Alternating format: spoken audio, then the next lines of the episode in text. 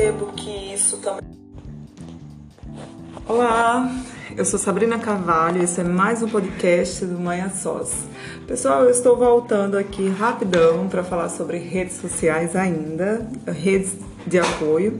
Estou um pouco cansada, madrugada 1h24, mas eu gostaria de agradecer a uma pessoa especialmente que faz da minha vida algo muito melhor, algo muito mais calmo.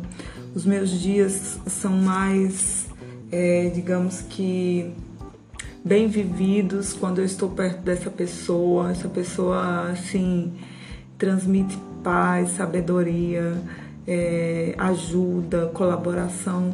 O nome dessa pessoa é Dona Sueli. Ela é uma pessoa que está aqui comigo desde o sexto mês da minha gestação e viu Caetano nascer, acompanhou todo esse processo, reza diariamente por ele. Então eu não posso esquecer que ela é uma pessoa maravilhosa, organiza minha casa como se fosse a dela, meu alimento. É, isso a gente às vezes não encontra nem mesmo dentro da família.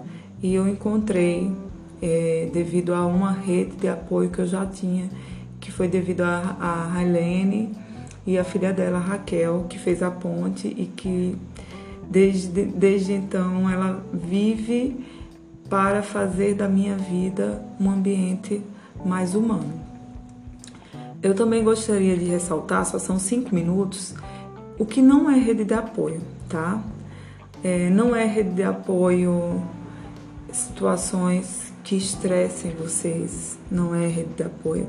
Não é rede de apoio situações que você tenha que pedir alguma coisa.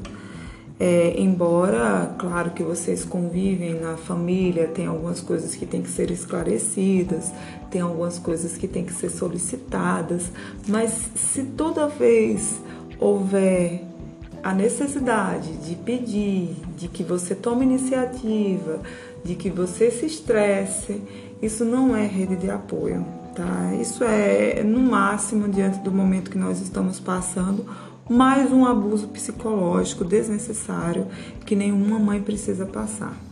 Então eu falei que se de um lado uma rede de apoio necessária para é, ter equilíbrio, para que tenha vida, para que tenha possibilidade de uma forma humana você passar a solidão da pandemia com um bebê, de um outro lado também há limites e desafios imensos que são as relações que surgem do não apoio, do não afeto e da não rede de apoio, tá? Eu queria que vocês compreendessem isso.